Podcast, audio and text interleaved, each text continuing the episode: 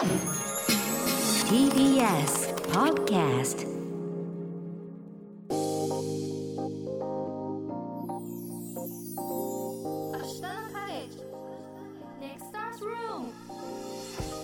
明日のカレッジ。お届けしているのはキニマンス塚本二希と。サイエンスエンターテイナーの五十嵐美希ですここからの時間は明日のカレッジが注目するあらゆる分野の若きチェンジメーカーをご紹介するネクスターズルーム。今日のネクスターは和歌山県美浜町三代地区の町おこしをする東大院生岩永敦さんです。よろしくお願いします。よろしくお願いします。はい。岩永さん実はなんと以前から明日のカレッジを聞いててくださったということで。はい、本当ですか？はい、あのたまに聞かせていただいています。すみません、あ毎日ではないんござですけど。いやいや全然、どういう時に聞いてらっしゃるんですか？あ、でも夜あの家で作業とかしてるときに、あのちょうど作業でラジオで聞きながらってわあ感じですね。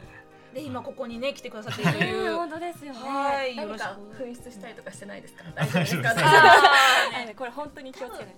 五十嵐さんだけかもしれません。ね。はい。えーまず岩永さん紹介させていただきます。東京大学経済学部の3年生だった2019年8月から休学をされ、和歌山県の美浜町三代地区の漁村にあるゲストハウスで住み込みで仕事を手伝いながら町おこしの活動に携わりました、2020年に復学されてからは全国の学生を農村や漁村に派遣する青空留学を企画運営されています。現在は東京大学大学院の農学生命科学研究科の、えー修士課程1年ということなんですけど現在も東京と、えー美浜町を行き来されてるということで。はい、あのまさにこの後夜行バスであの和歌山に向かう途中でこのやらせてい後ただきました。なんかあの時間キーバッグを持っていましたよね。だからどですよね。どっから来てどこに行くんだろうって思ってたこんな頻度で行ったり来たりされてるんですか？そうですね、今月1か月2ぐらいで向こうに行ってって感じですね。夜行バスと何時間ぐらいかかるんですか？夜行バスそうですね。寝てるんでいつもぎ考えないですけどまあ67時間ぐらいで向こうにまだ行くかな寝れる方がいいですよね。あそうなんですそうなんです。うん寝れる体質なので、はい。うんそっかでもまさにね、まあ、このこの今から この後行かれるという、まあ、美浜町三尾地区のね、まあ、魅力もいろいろ聞かせてほしいんですけれど、えーアメリカ村という別名があるそうでして、はい。はい、どういういきさつでそうなはいんでしょう、あの和歌山にもアメリカ村というところがあってでそこはあのなぜアメリカかというとその村の人たちが、まあ、明治期ぐらいからその和歌山県を飛び出して海を越えてアメリカ大陸に移民をしに行ってたと。それこそ出稼ぎに行ってたっていう歴史があってその結果まあその戦前ぐらいからもうあの英語混じりの言葉をですね今でもちょっとおじいちゃんおばあちゃんが使っていたりだとか。アメリカに行って戻ってこられて、そうです。戻ってきたりとか、はい。あの子供が生まれたら教育は日本で受けさせると。で中学を卒業したらあのカナダだったりとかアメリカに行って漁師をするとかそういった形でこう行ったり来たりをずーっとやってて、はい、今もうそういう方がいるって感じですね。じゃあその日本人なんだけれどアメリカでその培ってきた文化とか、まあ、アメリカで生まれた方々もいるかもしれませんけれど結構そういう文化がいろいろ混ざってる感じのま村なんですか？そうですね。あの、まあ、昔の言葉なんですけどパンのことをブレドって言うんですよブレド？多分ブレドの言葉だと思うんですけど、はいはいそういった形で言葉が混ざってたり。アンパンとかアンブレドっていうアンブレドって言うんですかね。確かに聞いたことない。なんかはいそういうことになっちゃいますよね。ね他にはどんなアメリカっぽさがありますか？そうですね、まあ、その村としては普通の村なんですけれども、あの親戚がアメリカにいらっしゃったりとかするんでクリスマスになるとクリスマスカードがたくさん届くみたいなその小年賀状じゃなくてクリスマスカードを送り合うとか、うんうんうん。そういうその、まあ、向こうにいる人たちとあのおじいちゃんおばあちゃんがされとなく国際電話をしていたりとかへはい。ー結構行き来があるって感じですね。うん。その地区がアメリカに行くことになったその土地の背景とか、はい。そういうことってあったりするんですか？そうですね、まあ、あの本当に僕がいてた美浜町三代地区というのがアメリカ村なんですけど三方山に囲まれた結構その小さな村で、まあ、戦あの明治期の頃はかなり、まあ、貧しかったと言われていてでその時にあの一人久野義兵という方がいるんですけどその方があのどうやらカナダに行くとあの鮭漁で儲かるらしいぞっていうので行ってそれで成功したのがきっかけでだんだんだんだん行くようになったっていうこことを聞いてます。まさにそういう事業的なねところ経済的なところもあるっていうところで経済学部あ、そうですね。たまたまたまたまなんですけど、そうですよね。当時はね、かなりまあ一世一代のねもうかなり今みたいにこう飛行機でピョンって行けるわけじゃないですからね。はいそうですよねね船で一週間ぐらいかけて行ってたっていうふうに聞いてますね。相当なねご苦労などいろいろあったと思う歴史がそこにあるわけですけれど。えあの岩永さんご自身は何でしょうそういう歴史とかその文化的なところに惹かれて美浜町に行かれたわけではない？そうですね。最初のきっかけは本当なんか偶然みたいなあの感じで、はい。あの先ほどオープニングでもあの言っていただいたアニメの舞台がその美浜町三尾にあって、それをを見に行った時に、まあ、アメリカ村という地名を見つけてこれはどういうことなんだろうって調べたら今言ったようなあのカナダ移民アメリカ移民の村で。で僕が高校の時に遡って高校の卒業すする時に図書室の司書の先生から本を一冊もらったんですけど、うん。それがたまたま日系カナダ人にあのカナダ移民の本で。で読み直したら美浜町三尾って書いてあったんですよ。で結局その本がその村のもうじ今もいるおばあちゃんの親父さんのあのお話だったっていうのが分かってちょっと運命感じちゃったっていうのがきっかけですね。えーいろいろつながってきたんですね。はい。すごい偶然ですね。たまたま。は。はい。なんか普通こうアニメの聖地巡礼に行ったらなんかそこでいろいろこう写真撮ってなんかお拝んだりするかわかりませんけれど、はい。それで帰るけれどそこでこういろいろどんどんつながりが起きて運命を感じてしまってちょっとしばらくここにいようって思。そうですね。ちょうどまあ僕が東京で育ったので、うん。あの田舎に住んでみたいなとはぼんやりと思っていたんですけど、まあ本当にそれとなくそれこそ写真を撮って帰るはずだった聖地巡礼にあこんなつながりあるんだと思って調べてみたら、うん。どんどんどんどん面白くなってきて。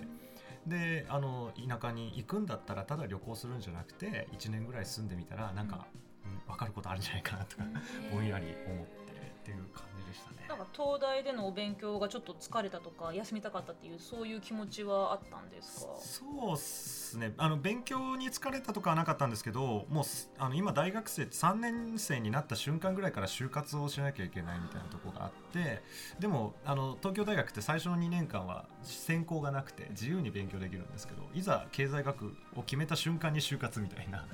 感じなんですよね。ちょっとおかしいいやねそうですよね。でも確かに東大だとこう周りでそういうふうに休学されて、なんかチャレンジされてる方とかいらっしゃいましたか？あのそうですね。結構いましたね今思えば。はい、あの先輩でもメキシコにフラって行っちゃったりとか、はい、それあとまあコロナ禍になってからは僕の後輩とかもなん結構何人も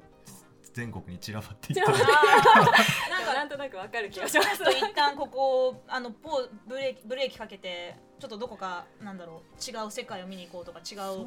空気を吸いたいとか、うん。やっぱ原体験がないのでずっと勉強だけしてきてる中でじゃあ自分は何のためにそのこれから社会に出ていくのかっていうのうん。を実際に実社会に出てみたいって気持ちはやっぱ人一倍多いんじゃないかなって僕自身もそうですね。はい。はい。でまあそれまでね、まあ、ずっとその、まあ、勉強第一の、まあ、学生時代を送ってこられた岩永さんあのどれぐらいの期間、えー、み三尾地区にこう腰を下ろしてたんですか？そうですね。大学3年生の夏に休学をしてでそこから1年と1か、まあ、あの8月から2019年の8月から2020年の9月までなんでうん。1年と1か月ほど向こうに行ってました。えーその間はどんなことをねだ結構長いじゃないですか、はい。そういう研究としていくにもすごい長い期間だと思うんですけれども、何をされていたんですか、はい、あのまあえっとゲストハウスがそこにあったんですけど、そのあの方にオーナーの方にあの、まあ、居候としてはい。受け入れていただいて、えでなので、まあ、ゲストハウスのお手伝いをしながら、まあ、ひたすら地域のおじいちゃんおばあちゃんだったりとか、まあ、地域のお店の方だったりとかもひたすらいろんな人に話しかけに行ってったら1年が終わってたみたいな。感じです。すごいです、えーでもあの漁村ですから、ね、そのなんか漁業のお手伝いとかそういうことはされてましたか？そうですね。あのしょっちゅうではなかったんですけど、この地域あの伊勢海老が冬場取れるんですけれどもその漁師さんの船に乗せていただいたり、まあ、ちょっと網をほどくのを手伝ったりとかそういったことはさせていただきました。こうどどうですか？そのなんかあこれちょっと偏見かもしれませんけどそのなんか東大生の方ってね本当にもうなんかが学問的なところ以外でなんかいろいろ原体験をなんかこう積む経験がなちょっとすごい偏見なことさ言ってるかもしれ全ないけれど、はい。僕もそう思いそうます。し、いうねなんか実際にこう力仕事をするとか、はい。ねましてやそのなんか漁師さんと一緒に網を引いたりとかっていうのうん。はどんな体験でしたか、いやあの自分ってポンコツだなと思いました 全然もうその地域のおじちゃんおばちゃんがわーってやってることがどんなにあのてなんか全然もうペースが追いつかなくて、ダメだなと思ったしもう些細なことで言えばゲストハウスでお手伝いをするときにお皿洗いをするっていうので、はいはい。お皿洗い一つ取ってもなんかまともにできてなくて最初の頃は。で東大生皿も洗えないのかな。そういうでやっぱでも自分でも本当にあなんかもっと大切なことをやらなきゃいけないことをやってこなかったんだなっていうふうに思うし、まあ、その分家族とかにも多分あの迷惑かけてたんだろうなとも思うんで。じゃあいろいろちょっとこう人間的にたくさんの刺激を受けた年だったんまですね。さにまさに、はい、でそこからなんでしょうあの、あのーまあ、ご自身だけの体験じゃなくいろんな学生たちにもこういった体験をしてほしいと思ったわけですか？そうですね。本当にその人間的にというふうにおっしゃっていただいたんですけどまさになんか自分が人間として生きていくためにその東大生ではなくて岩永敦としてうん。その人に恥じないように生きていくために必要なことをもう時には叱られながら教えていただいて時には褒められながらあの教えていただいた中でこの経験絶対大学の中じゃできないと思って、うん。でより多くの人に知ってもらいたいっていうのでたまたまご縁がつながって、まあ、青空留学という形で大学生が全国の農産漁村に行くというようなことをやしてもらってます。五十嵐さん学生時代にそういった経験何かされたことあります、いやーなあの順順当に言ってしまえば本当にまあそれこそすぐに就活がやってきて、うん。でそこで進路を決めなくちゃいけなくて、でその先どうしようっていうふうにやっぱなる人も周り多かったので、いやなかなか私はそんな体験できなかったですね。だからこういう、まあ、青空留学で本当に皆さんがあのそういった経験ができるっていうのはすごいと思います。で私は社会人になってからあの無人島に 行ったりとかしてそうなんですね。ね、あの何もできないっていうはい体験をやっとした立場だったので、はいはいそれがもう学生の時からしかも地域のことも学びながらできるっていうのはあの非常にいい体験だなというふうに思いますね。この青空留学というその学生向けの、まあ、こういった農村や漁村に、えーまあたなんでしょうこう、まあ、派遣されてでそこでのいろんな、まあ、あのゲストハウスでお手伝いをするだったりこう町やの村の何か事業を手伝うだったりっていうこういったことは何でしょうあの、まあ、学生さんにとってもその受け入れ先の方々にとってもなんかウィンウィンな感じで成り立ってるでしょうね。そうですねあの実際に行った学生さんにはいわゆるその研修旅行みたいに見て回るとかじゃなくて、まあ、僕自身もそうだったんですけどとにかくまあ漁船に乗ってみろと。で一緒に農作業をやってみてそれであのまさに肌身に感じてもらう。もっと大変なことだったりとか苦しいこともたくさんあるけどでもだからこそ漁師さん農家さんだったりもう地域のおじちゃんおばちゃんっていうのがかっこいいっていう、そこを知ってもらいたいっていうのがあってで実際にじゃあその、まあ、例えば農家さんだったらあのあのインターネットで販売したいとかそれをなんだ来てもらうということ自体をツアーにしたいとか、うん。そういうのをじゃあどうしようかっていうのでこう学生とあの企業とのアイデアで実現していければっていうそういうコンセプトで始めてました。はい。まあ、中にはねもう若者そのものがもう減っているっていうとかね、まあ、そのなんかインターネットを使える人があまりいないっていうそそんな地域もあるかもしれませんけれど、まあ、町おこしという面で考えるとやっぱりこういったその、まあ、若い力、まあ、そのなんかフレッシュな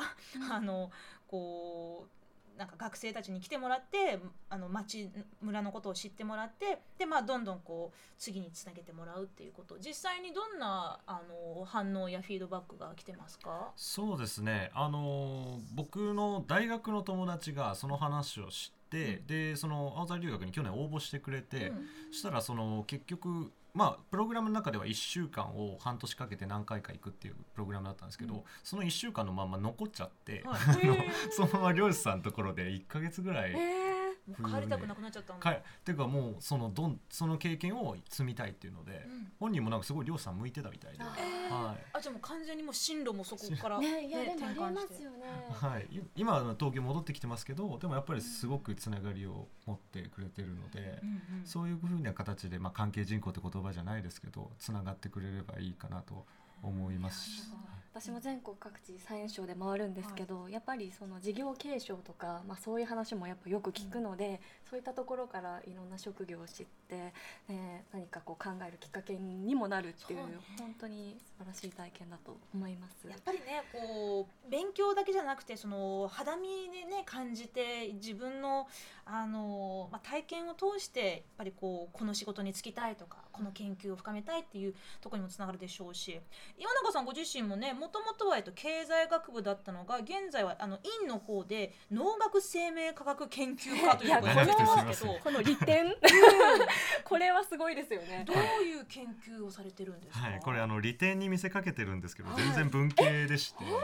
か？あの農学生命科学研究科の後が農業資源経済学専攻って言って、まあ、け農学部の中の経済学部みたいな。あじゃあぴったりですね。はいはいまあ、ただ自分がやっているのはもうのその農村の歴史、まあ、そのミオニーのことについてもっと深く関わりたいと思った時にじゃあその地域の歴史っていうのをしっかりと調べようっていうので今大学院でミオのあの歴史を紐解くっていうようなことをやっております。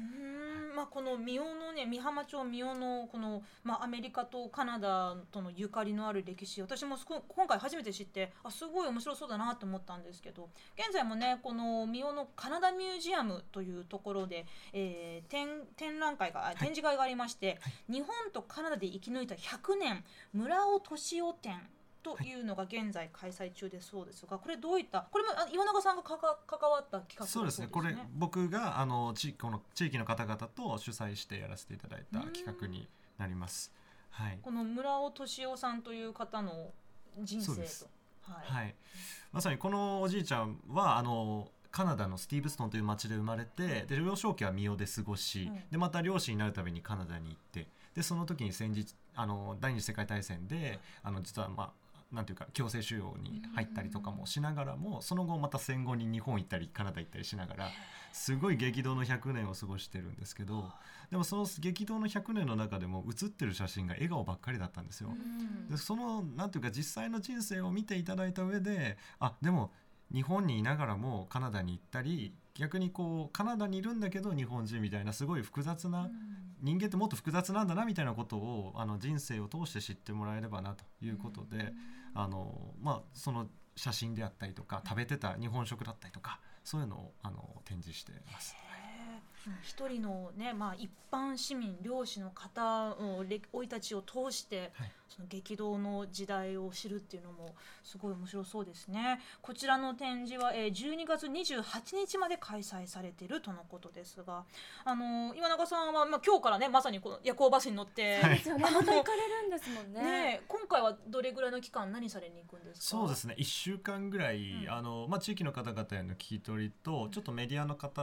をあのご案内してあのこのそれこそ日系カナダ人という、あの歴史を知ってもらいたいなと思って、それの、まあ、アテンドといいますかそんなことをややりたいなと思っております。はいなんか今後もねなんか末永くおご縁が続きそうな感じがしますね。そうですねあの今後移住を検討していて、うんまあ、自分自身その自分の思ったことをあの実際に行動に移すっていうのがミオが初めてであり、まあ、今でもやっぱりミオのことで何か自分が楽しめることをずっとやり続けたいって気持ちがあるんで、うんそれをまあ形にあの行動に移し続けていければなと思って、はい。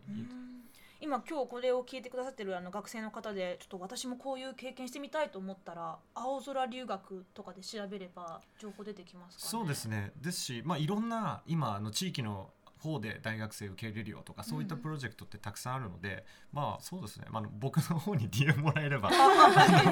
全国の方々の、うん。はい、だったり和歌山だったりに来てもらえればなと思いいやます。面白いですよね。ねえまあこれからのじゃああの夜行バス気をつけてはい行ってらっしゃい。はい、はい、ありがとうございます。えー今日のネクスターズルームは東大大学院に通いながら和歌山県美浜町の町おこしに携わっていらっしゃる岩永敦さんをお迎えしましたありがとうございましたそしていってらっしゃいありがとうございました。行ってきます。